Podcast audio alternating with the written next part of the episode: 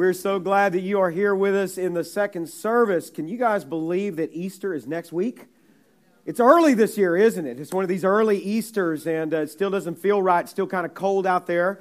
We are uh, glad that you are with us. And what I've been praying for you this week is this I've been praying and leading into this week is that this, this week is called Holy Week. It's Palm Sunday, where we celebrate Jesus Christ. We celebrate his love. Now, we celebrate that every day, his, his sacrifice, but there's a heightened awareness in your life to that as a believer this week. Amen? Right? Are you thinking about that? You're thinking about all that Jesus did for you and, and what he went through for you, that he was raised on the, on the third day from the dead, and we will celebrate that. We celebrate it every day, but especially this upcoming week. And I'm really praying that you're going to just take all that in this week. That you'll really just kind of slow down to take that in in your life. But here's what I'm really also praying for you uh, if you are a believer. And I've been praying this for myself as well. I mean, it's one thing for me to take all that in for myself. That's good. Jesus did that for me, and He did that for you. But here's what, what I'm just really asking God to do in our lives, in our church this year at Easter, is that you will encounter and experience the love of God so greatly in your life. It may not even be in this church service or whatever. It may just be while you're out there. Maybe you open your Bible and you just read and you, or maybe someone shares something with you, or you hear another pastor preach and you just experience that love of Jesus in a powerful way. And in that moment, you would not only realize how much that love of Christ is not only for you, but it is for people that are all around you that need to hear that same kind of message that need to hear about the gospel the way that you have heard about the gospel, right? That Jesus has changed your life. I'm praying that for you this week, that you won't just keep it to yourself. That you won't just take it in for yourself, but God will do something in you that will be so powerful that you will not be able to just, uh, you, you, you can't help but tell people around you what God has done in your life. We're in this series called The Eyes of Our Beholder. And then the first week, Pastor Randy spent some time breaking down Romans chapter 8, expressing to us, as Paul does, how much we are loved by God and the gospel changes our life, okay? We wanted you to start off by understanding how much you're loved.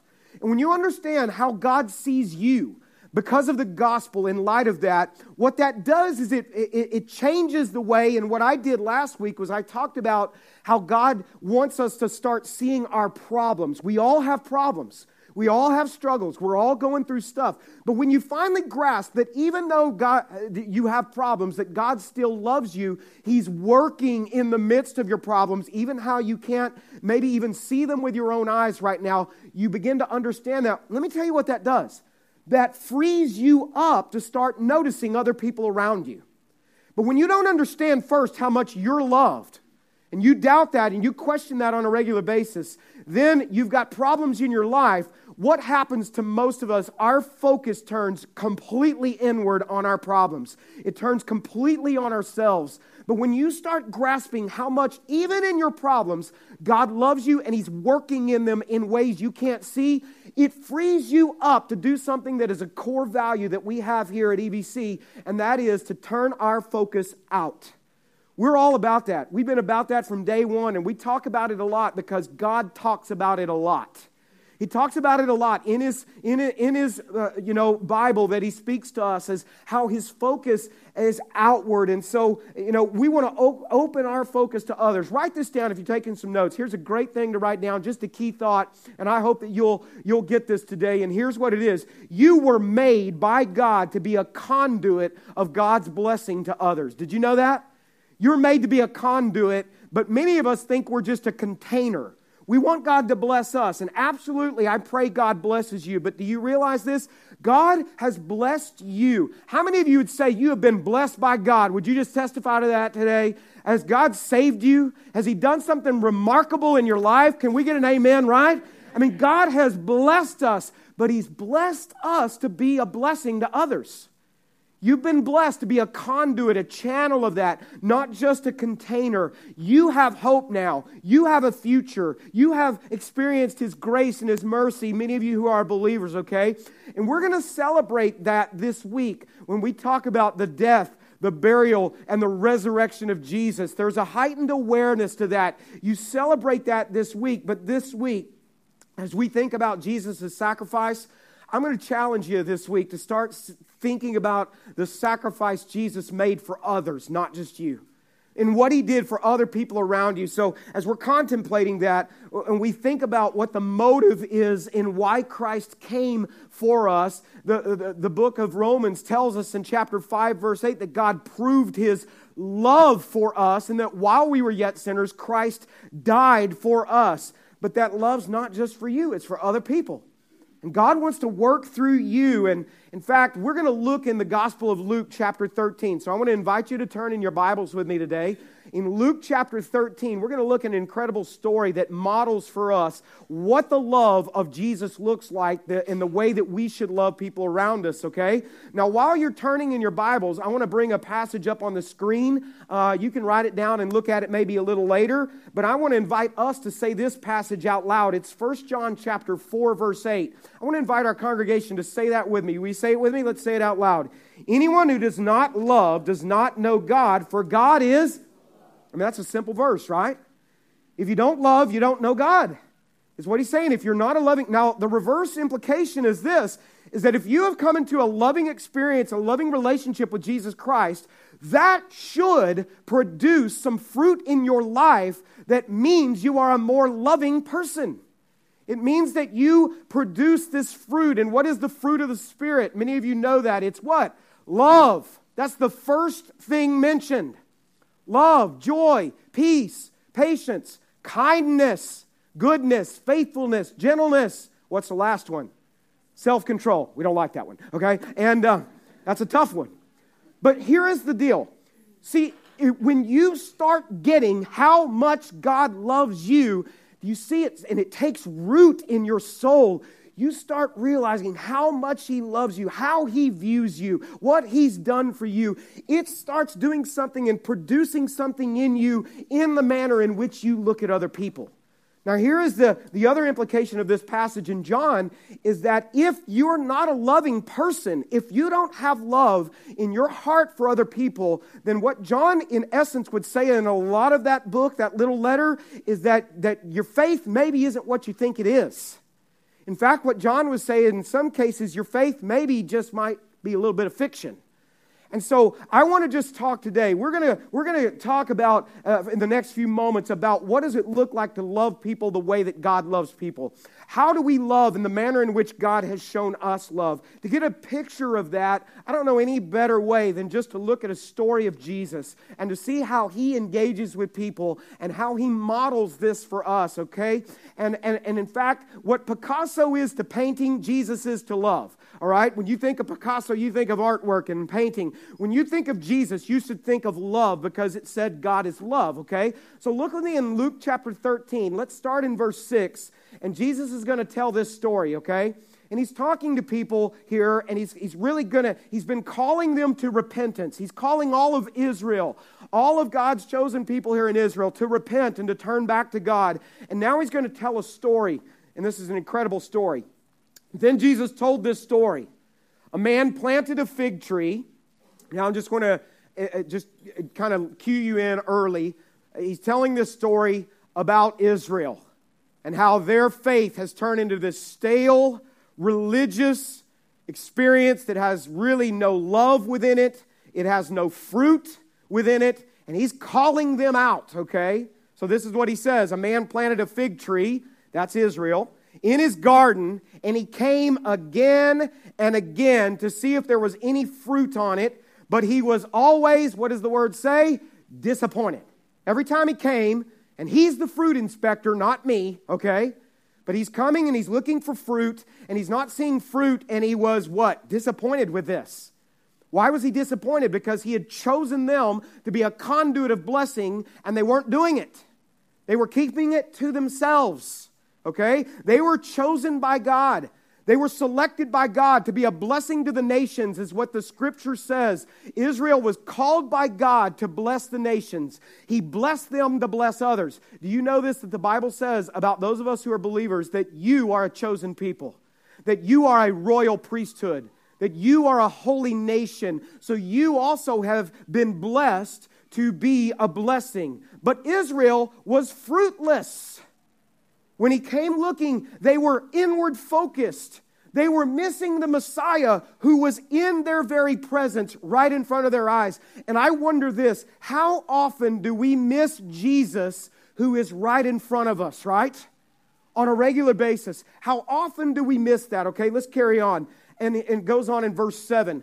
Finally, he said to his gardener, I've waited three years and there hasn't been a single fig. I've kept coming and looking and I don't see any fruit. There's no fruit. What does he say? Cut it down. It's just taking up space in the garden. The gardener answered, Sir, give it one more chance. Leave it another year, and I'll give it special attention and plenty of fertilizer. Okay? Now, even in the midst of fruitlessness, you see an example of graciousness of God. You see God waiting still. He's being patient with people, giving people who are being fruitless time to repent. And that's what Jesus is doing is he's giving time. He's saying, "I'm going to give some time for you to get this straight. I've called you to produce fruit. I've called you to be fruitful in my name." to be a blessing, a conduit of blessing for others, not to just be a container of my blessing all for yourselves, is what he's saying. And so, what you need to know about this passage is he's talking about the fruitless existence, the fruitless existence of religion without God's grace. That's what he's pointing out.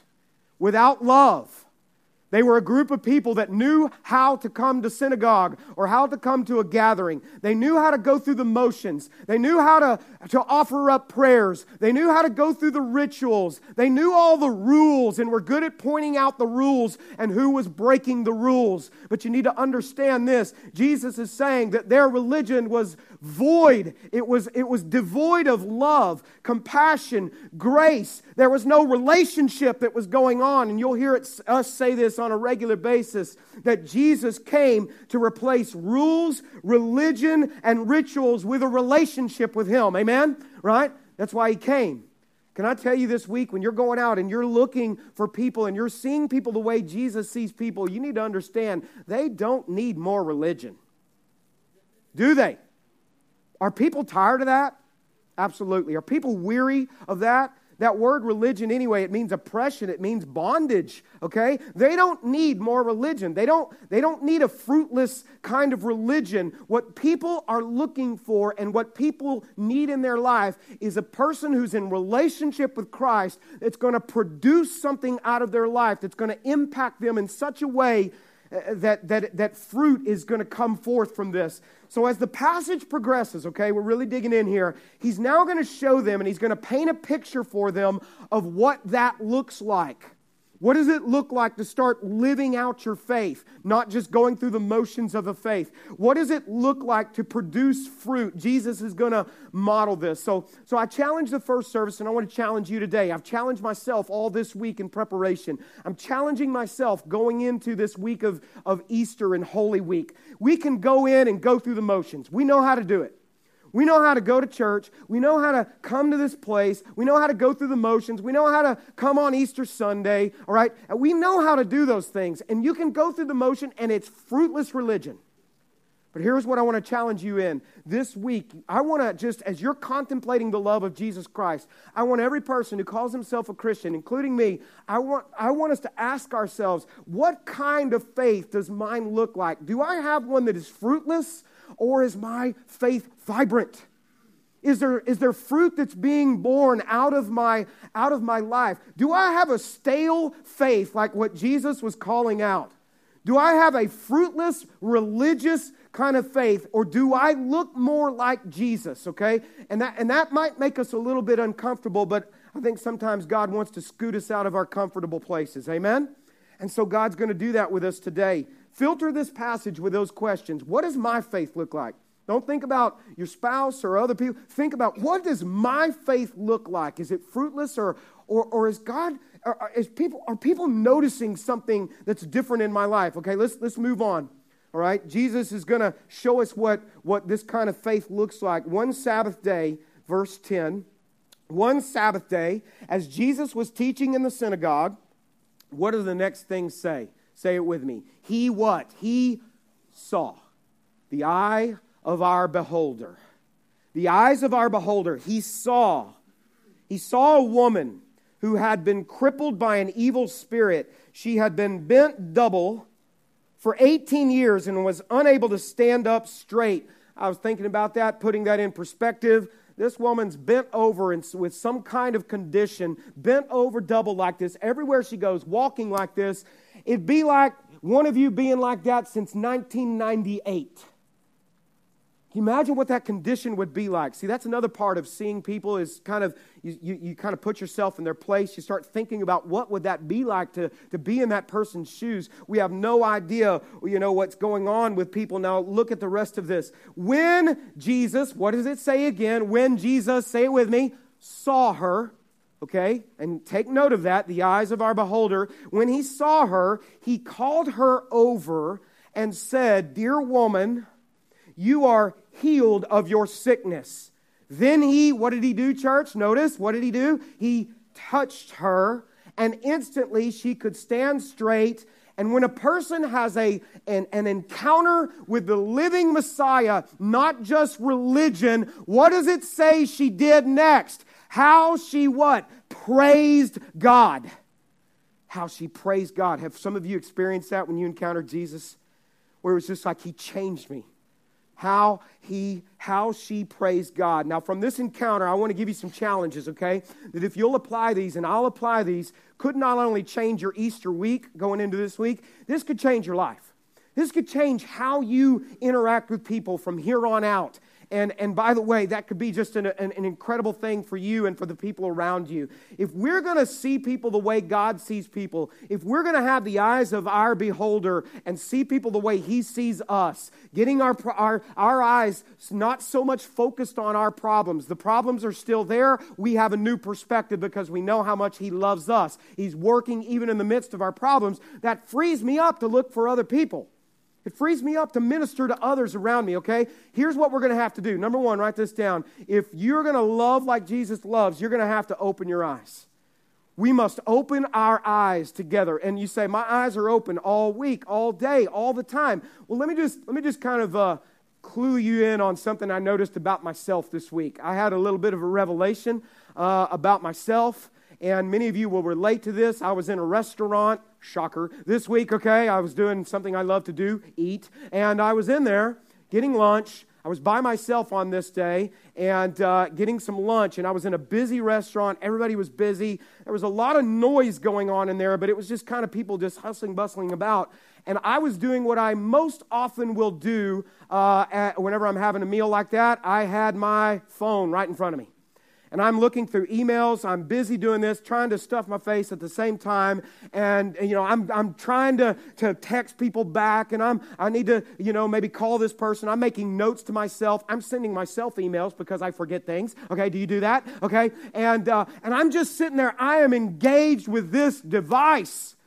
And I don't know, I put my phone down for just a minute. I don't know if it was because I knew I was going to be preaching on something like this, God just kind of spoke to me. I just looked around this room and I, uh, that I was in and I counted 27 other people on their phones at that moment and nobody was talking.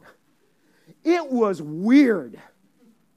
I mean, everyone was engaged with their device. And, and again, I'm, I'm as bad as anybody in this, okay? And I just started noticing this. And I started noticing that everyone was kind of looking at this. Nobody was talking. There were people who were even all sitting at a table together and they weren't talking. They, three of them were all on their devices and nobody was talking. And, and I noticed that my family, I noticed when we went to a meal this week, we were doing the same thing. And of course, I called them out because I saw it, you know? And, uh, and they're like, why is dad pointing this out now? But I just realized this. We can get so engaged in and kind of inward focused and looking at our devices today. What God really showed me that day is that you and I, we can be at a place and not be at the place. Are you with me? How many of you believe in divine appointments? Do you believe God crosses people in your path?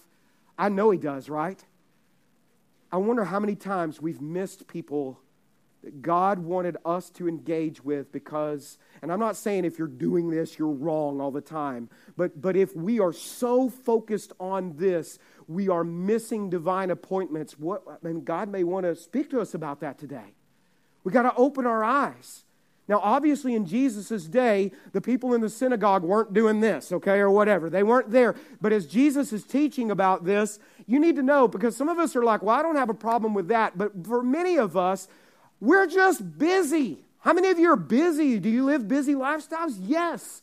We're busy and we're just trying to get to the next event, and our calendars are so filled up. Well, what I, I, I, learned about this passage and I thought about this was Jesus was, was in this part of his ministry where people were coming to him like crazy, and they were coming around him, crowding around him, and he was, he was absolutely very busy. But on this day, he's in the synagogue and he's been expounding on the teaching of the scripture, the Bible says there was a crowd gathered around him. They're pressing in, and people are tugging at him and pulling at him, and everybody wants something from him. And I know some of you feel that way, that everybody always wants something from me, you know? I don't even have time because people are always tugging at me in so many different directions. But here's what I notice about this He sees this woman, he opens his eyes, he notices her in the crowd, he notices an individual. He doesn't just see it. Be like me kind of speaking to all of you today. Now, I would terrify you if I did this, I know, but me just pointing one person out and noticing that and stopping everything right now because I see something going on with you. Some of you are going, please don't call my name. Please don't call my name, right? Okay, but you know what I'm saying? He stopped he stopped, and, and, and this is just so powerful to me as he locks eyes in with her. He saw her in the busyness of this crowd. He was moved with compassion. Something was moved within his heart and his soul at that moment. It doesn't say that she came to him for healing. He just, he just is observant and he sees her in her condition that she's in, even in the midst as he's teaching about a relationship with God and fruitless religion okay? And he's talking about this, and there are all of these people surrounding this woman. He looks around and he sees this, and many of them maybe had ignored her. Maybe she just kind of, they got used to her. But here's what this instance tells me about God, and I hope you'll catch this today and feel the love in your heart and want to pass it on. Here's what it tells me one of the greatest miracles of this Bible right here and in your Bible is this, and the miracle of Easter that we're celebrating going into this week is that God pays attention to the individual, that He loves the individual, not just the crowd that he notices you as an individual. He knows about the details of your life. In fact, the scripture says that he has the very hairs on your head numbered, and when one falls out, he knows about it. Now, it's not been my experience that he replaces them, okay? But he does know about every single thing. He saw this woman he saw this woman and he and, and, and you know and, and people maybe had quite often passed over her and that's what He has called us to see people and not pass over them. God has divine appointments that He wants you to keep. But if you're so engaged only in your phone or only in, in you know other people that aren't even there present with you, and maybe I don't know, maybe you're on uh, digital or social media and you're blessing someone at that moment, okay? But here's the thing: what I'm saying, I just noticed Jesus looked at people. I noticed that Jesus made eye contact with people. Jesus spoke to people, as you'll see, okay? In fact, there's another passage of scripture you can write it down and look at it later. It's in Matthew chapter nine. I like the way that the message reads in this. He, it says, when he, what does it say? Looked. He saw again. He's noticing people. He's taking a look around him. When he looked out over the crowds, this is what happened. His heart broke. So he's not only noticing people, his heart breaks. He's moved with compassion because he sees this in their eyes that they're confused. Many of them were aimless. They're like sheep with no shepherd. He noticed not only just people passing by, Jesus was giving, giving them such attention, he noticed their countenance. He noticed what they were like. He might speak to people, you know, when, when, when uh, you know, they needed a word spoken to them. I like this passage. You can write this down and look at it later, but it's a blessing. It's a, a prayer of blessing prayed over people, and it's in Numbers chapter 6, verse 24. But I noticed this in this prayer this week it says this The Lord bless you and keep you. The Lord make his, what does it say, church? Face shine on you and be gracious to you. The Lord turn his face towards you and give you peace. the Lord's looking you in the eye. He's not too busy for you. He turns his face towards you. He gives you his attention. And when you give a person complete, undivided attention, you're interested in what it is that's happening in their life. Do you know what you're showing? You are showing love. That is love that you're not too busy for people, that you're not so absorbed in yourself and your own problems. You notice people. Don't you hate trying to talk to somebody and they won't even look at you or they won't look in their eye? Don't you? I especially hate trying to talk to somebody and they're looking at their phone the whole time. All right? I, I, and it, it just annoys me to death whenever I'm trying to have a conversation and they won't look at me you know? And and i've been guilty of that too. We're all in the same boat. We all can get too busy. We all can can get distracted. But i just think it's important that we recognize that people need us to give attention. So here's the practical application for you okay? Here's what you can do with this. A couple of observations about our world that we live in today is that first of all there are all kinds of people around you who are in your sphere of influence that are waiting to be noticed. And they may dress okay, they may dress fine, they may have money, they, they may do, be doing all right in their life, supposedly, or they look like they have it all together. You may pass them by every day. They may have a good job. They may live in a great neighborhood, drive a nice car, all of that. But on the inside, there are many of them that are dying for somebody to, to pay attention and notice them for you just to notice, for you just to, to, to realize that they're a human being, that they're a person. Many of them, like Jesus said, are wandering aimlessly, trying to figure life out like sheep without a shepherd, is the way Jesus describes them and He wants to be their shepherd. So here's the second thing I want to challenge you to do this week, okay? I, I, I don't want you just to be a, a hearer of the word today. Church, we need to be doers of the word, as James says. We're going to put this into practice.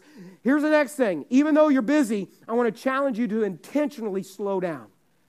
Slow down. I, I had an interesting experience last night. We were on our way home and we hadn't had time to prepare uh, a meal for our family. We were out and about, so we decided to stop and grab a pizza at one of the local pizza places. And, uh, and I was really excited about that, okay? And, uh, and so we stopped off, and there were three cars. We were all going to be doing kind of takeout. Uh, there were three of us that kind of pulled up all at the same time, okay? The race was on, okay?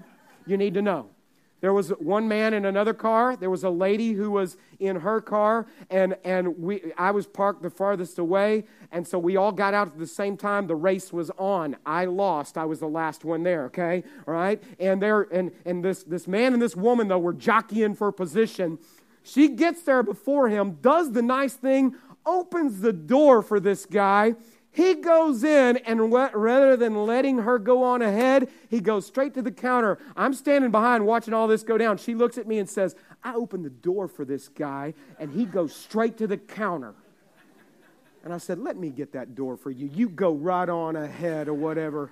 And it was funny. I knew I was going to be preaching on this. I needed another illustration, so that's why I did this, all right? I knew I needed to slow down. So, so it's funny. I told her, I said, I'm not in any hurry. And she said, I'm, I'm right here holding the door because my, my kids are right there. I'm by myself. I'm in a hurry. I'm struggling. I've got to get them something to eat. I said, I'll hold the door.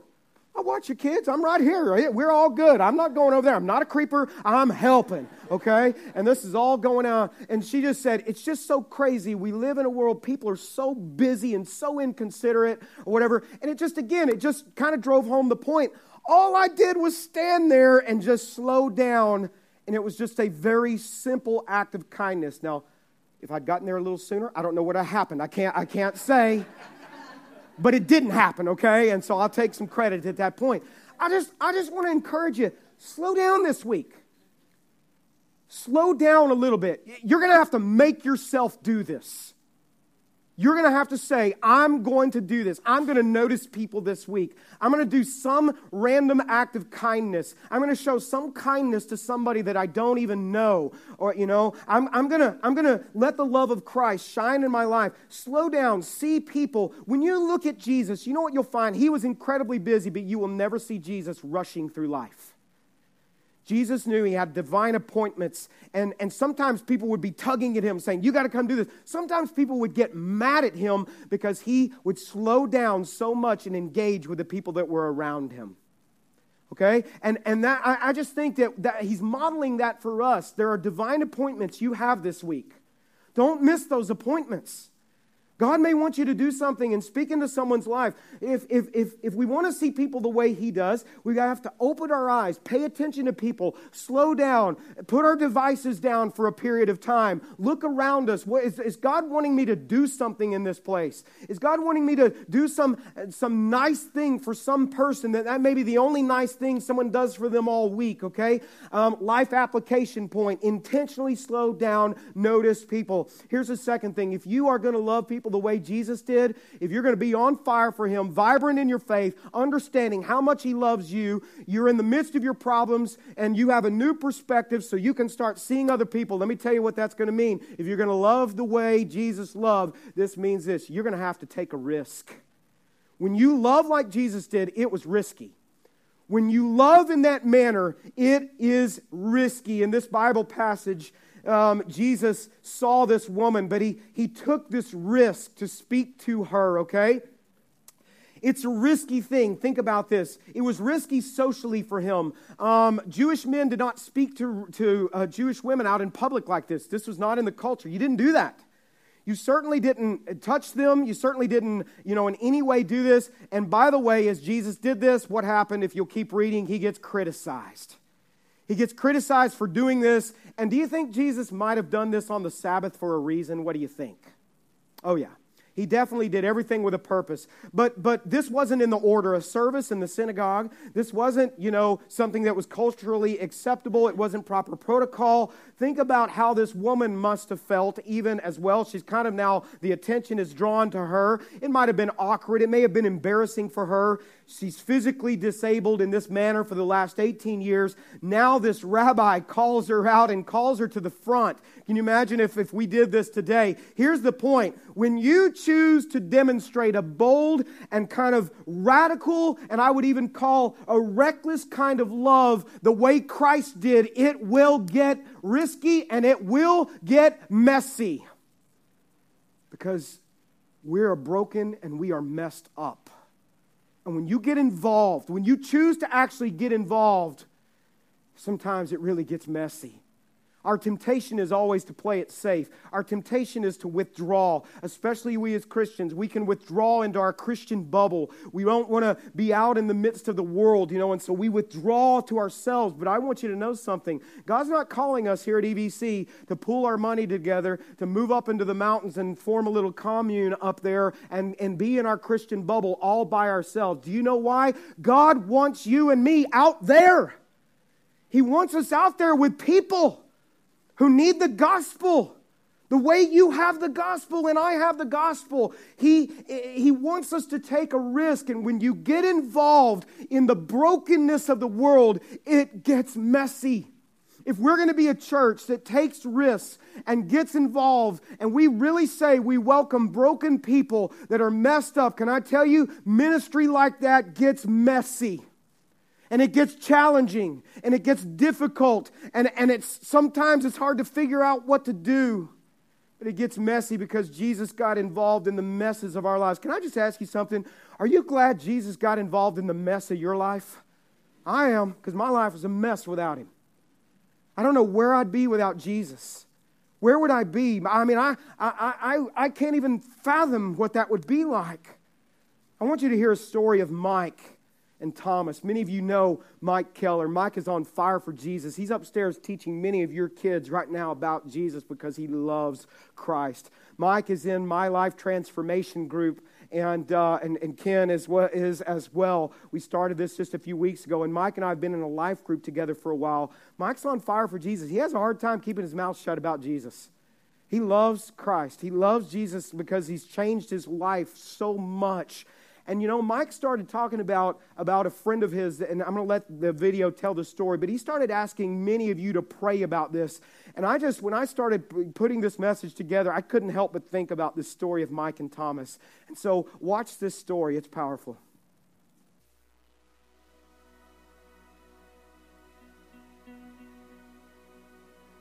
My name is Mike Keller. Uh, we've been attending Eagles View Church for a little over two years now.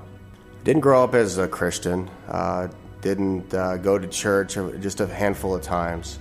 Through, uh, through high school and, and into my uh, young adult life, uh, I began using drugs and uh, started filling my life with other things and eventually got married.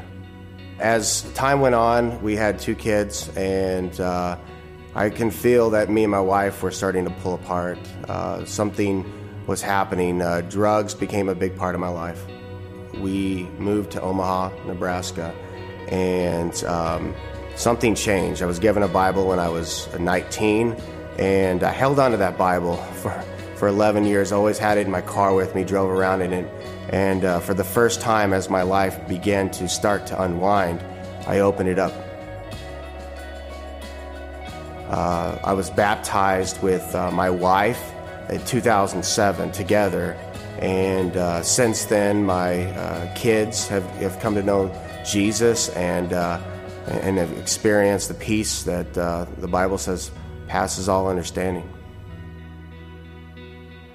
I met uh, uh, Thomas in uh, 2002. I was an unbeliever then, and uh, we worked as salespeople together. We became friends. I had moved away uh, to Omaha and, and, got saved. I came back to Texas in, in, uh, in, in 2014, and we reconnected on Facebook. When I met up with him, I found out that his, his life had, had, turned for the worse. He had contracted HIV uh, through his lifestyle and, uh, and, and, drugs, and were a big part of his life. I felt extremely uncomfortable after he shared that with me. Uh, as a former drug user myself, I knew that um, continuing a relationship with him would have been a temptation that I didn't know I'd be able to, to deal with. He continued to reach out uh, I knew he needed help, so I began to uh, share with him more about the gospel truth, and he was very angry. He did not want to hear it. Uh, he was a, a, an active atheist, had actually involved with many movements for atheism. Uh, he, he gave up on life. He told me that uh, he had contemplated suicide. I mean, it was clear that he'd let himself go as, as a man, and his parents and his friends had, had turned their back to him he, he continued to reach out to me because he knew I was receptive. And I asked him, was it okay if others prayed for you? And he said, sure, if you think that's going to do anything. And uh, so I'd asked my life group to uh, become involved, to pray for uh, a change. And uh, so they did. One of the things that Thomas wasn't doing was eating or taking care of himself. So some of the ladies had, had put some meals together. I got the meals and I drove out to Arlington, and I didn't do it right away. I kind of got lazy, and uh, I knew I had to go out there, and I hadn't talked to him in a while. And I showed up um, at his place unannounced, and, and he was outside. He had uh, shared with me that uh, he was going to end his life that night uh, with, with heroin, and uh, it was it was on the table, and uh, I was in his apartment, and he told me that uh, me showing up that day with that food um, had given him some hope, and that he wasn't going to do it that night. He had a pie that he had gotten, and he, he said this was morbid, but he was going to eat that as his last supper, and uh, asked me since he wasn't going to kill himself that night if I would sit down and, and eat that with him, that he wanted me to. And uh, so I prayed, and it was the first time that I saw Thomas bow his head.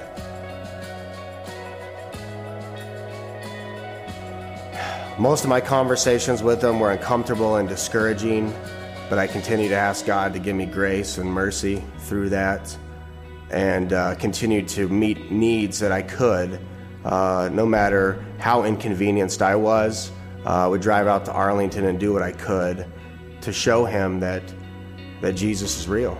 I bought him a Bible about 45 days ago uh, with his name on it, and uh, he began to read it. Today, uh, I believe him as a saved man. He, uh, he shared with me that he's 100% convinced that God sent me to save him from a life of hopelessness and despair. The people in the treatment facility as he's been going to church every Sunday, more and more is starting to attend, and the, the Holy Spirit has become contagious in this place. This man was a atheist, and now he is a believer in Jesus Christ. It took, at least from my perspective, God to show me that I had to be obedient, uh, that I had to be living sacrificially.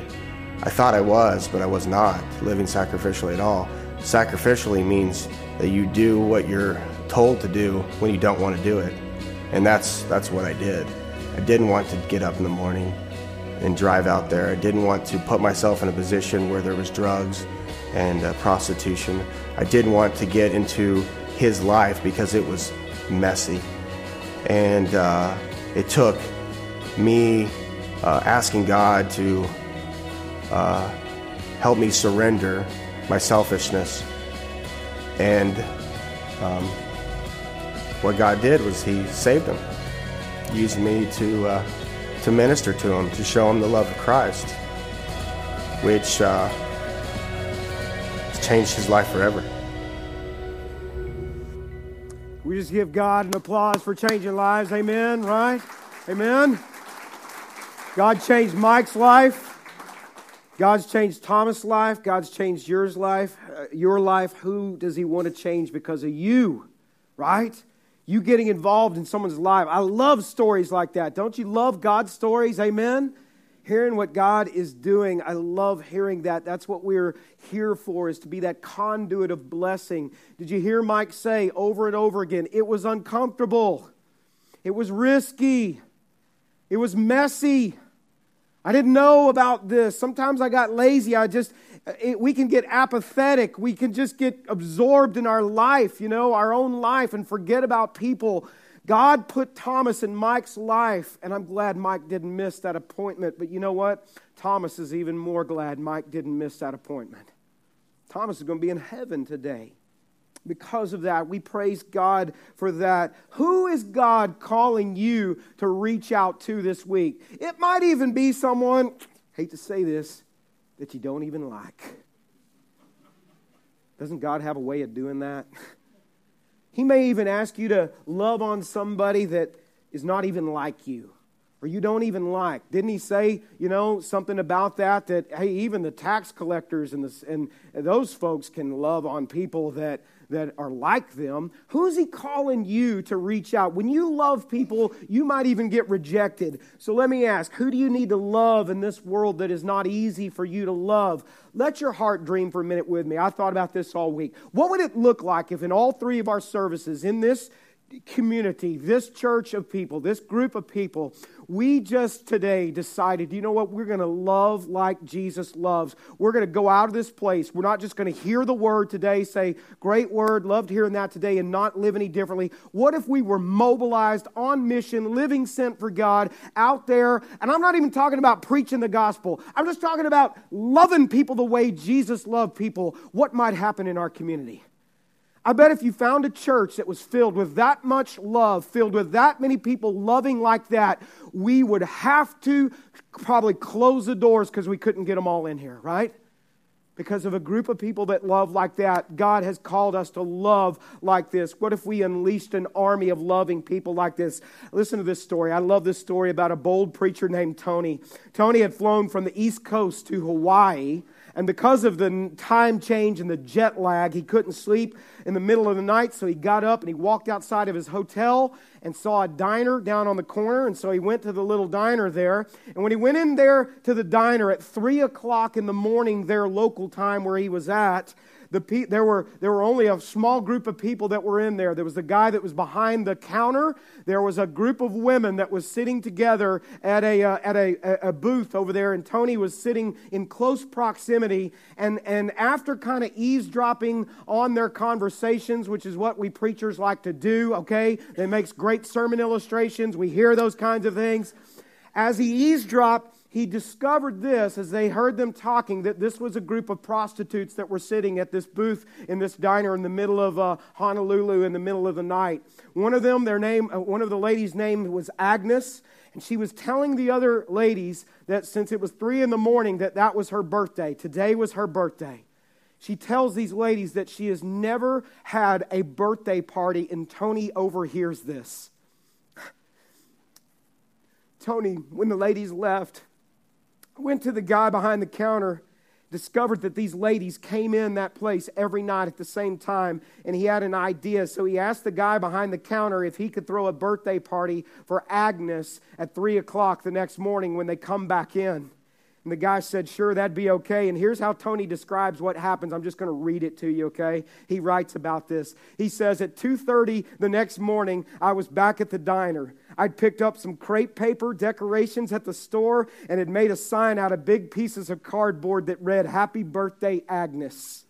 The woman that did the cooking at the diner must have gotten the word out on the street because at 3:15 it seemed like every prostitute in Honolulu was in that place.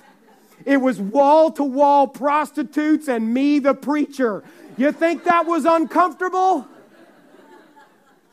At 3:30 the door of the diner swung open and in came Agnes and her friends and I had everyone poised and ready and when she came in we all screamed Happy birthday! Never have I seen a person so flabbergasted. Her mouth fell open and her knees buckled. And when she finished, when we finished singing, tears were streaming down her face. And when we brought out the cake, she started to sob. But she didn't want anybody to eat the cake. She wanted to keep it as a memory of the fact that she had had a birthday party for the first time in her life.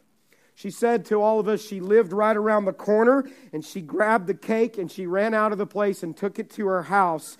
She walked out and Tony said we were all so stunned that she left with the cake. We didn't know what else to do. Me being a preacher, I led us in prayer. So he led in prayer for Agnes and he prayed that she would come to Christ and find him in her life and that it would be different and that she would have a great birthday. And Tony said, when I finished praying the prayer, the guy behind the counter, as everyone kind of dispersed at that point, said, You never told us you were a preacher. what kind of church do you belong to? And Tony's answer was, I belong to the kind of church that throws parties for prostitutes at 3 o'clock in the morning. And that guy's response was, No, you don't. There is no such church like that because if there was, I tell you right now, I would join it. You see, when you read the New Testament, you see Jesus lavishing grace and love on people who were put down, used up, broken, left behind, outcast. Jesus noticed those people. And we are called to be his eyes and notice those people. Amen, EVC? We're all broken. We're all messed up. Jesus would be accused of, of being a friend to drunkards. He even got accused of being a drunkard and a glutton. The religious people criticized him for this. He would take risks he would, he would engage with people that nobody else would engage with. And when you do that kind of ministry, it gets messy because our lives are messy. But he's the kind of God that comes down, rolls up his sleeves, and gets involved. He doesn't look the other way. He notices people. Why did he take those risks? It's love. You know why we're having Easter this upcoming week? What's the motive? Love. He loved us. He loves you. He loves me. In all of our brokenness, Romans 5 8 says, in spite of the fact we're still, st- still sinners, Christ died for us. He proved his love for us, is what the Bible says. So here's what I want to encourage you to do I'm going to ask you to get out of your comfort zone this week. I'm going to ask you to take a risk this week. For some of you, this is going to be huge, but I, I just can you imagine what would happen if you, the body of Christ, we're doing this all week? When God gives you a divine appointment, you open your eyes, you see someone that maybe is struggling this week, you might get rejected. It's risky, okay? Not everything turns out great. Did you hear Mike say sometimes he'd talk about it and Thomas would get angry about it? He didn't want to hear it sometimes. But you just keep loving and you do those acts of kindness and you get involved in people's lives and you know, and you be willing to do this. Here's what I want to encourage you to do pray with someone this week. If you see someone and you recognize it as a divine appointment, what if you just said, You know, I don't know the answer to your problems, but can I just pray for you right now? And you had boldness enough to say, I'll pray for you. I've been in ministry for 25 years. You realize I've never had one person turn me down praying for them, even people who aren't believers. I just said, Can I just, show, just say a quick prayer for you?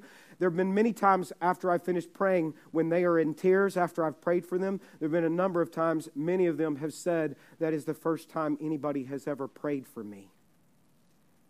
That shouldn't be the case in Saginaw and Eagle Mountain Lake area, should it? We should be mobilized, praying with people, being his eyes, being his hands, being his feet. We, I want to challenge you. I, really want to challenge you. If God leads you to do that this week, pray for someone this week. Just say, Can I pray for you right now? You look like you're having a hard time. I don't have the answer, but I want to pray for you. Here's the other thing I want to challenge you to take a risk in. This is going to be big. Invite someone that's unchurched to come on Easter weekend. Do you realize that? Now I know there's not a lot of room in this service, but there's room. Going to be room at seven o'clock. There's going to be room at eight thirty. Maybe some of you could make room for some of the ones who are going to be coming in. We'll fill every seat. Hopefully, these this next week. You, you, I hope you know that your pastors. We don't care how big or how many people. It's not about that. We just want every person to hear the gospel. Because next week I'm going to preach the message of the gospel. And every person needs to hear how much Jesus loves them. And so, what, what would happen if you just got bold this week and said, I'm going to ask somebody? They might turn you down. But you know what? They might not. And they may come with you. And the next thing you know, can I, can I just take the pressure off of you? It's not your job or my job to convert them. It's not. Do we realize that the Holy Spirit does that? Your job is just to be an ambassador for Jesus Christ, to love people, to be what Christ has called you to be. Invite someone. Here's the final thing, all right? Take a risk as you're looking around. If you're going to love like Jesus, you're going to have to reach out and kindness. When you look at Jesus and the way he engaged with people, do you realize the only people he was harsh with were religious hypocrites? But everyone else, he was incredibly kind. His kindness just impacted people. He did these acts of kindness. You know what I notice about this particular instance is he reached out to this woman. Love reaches out.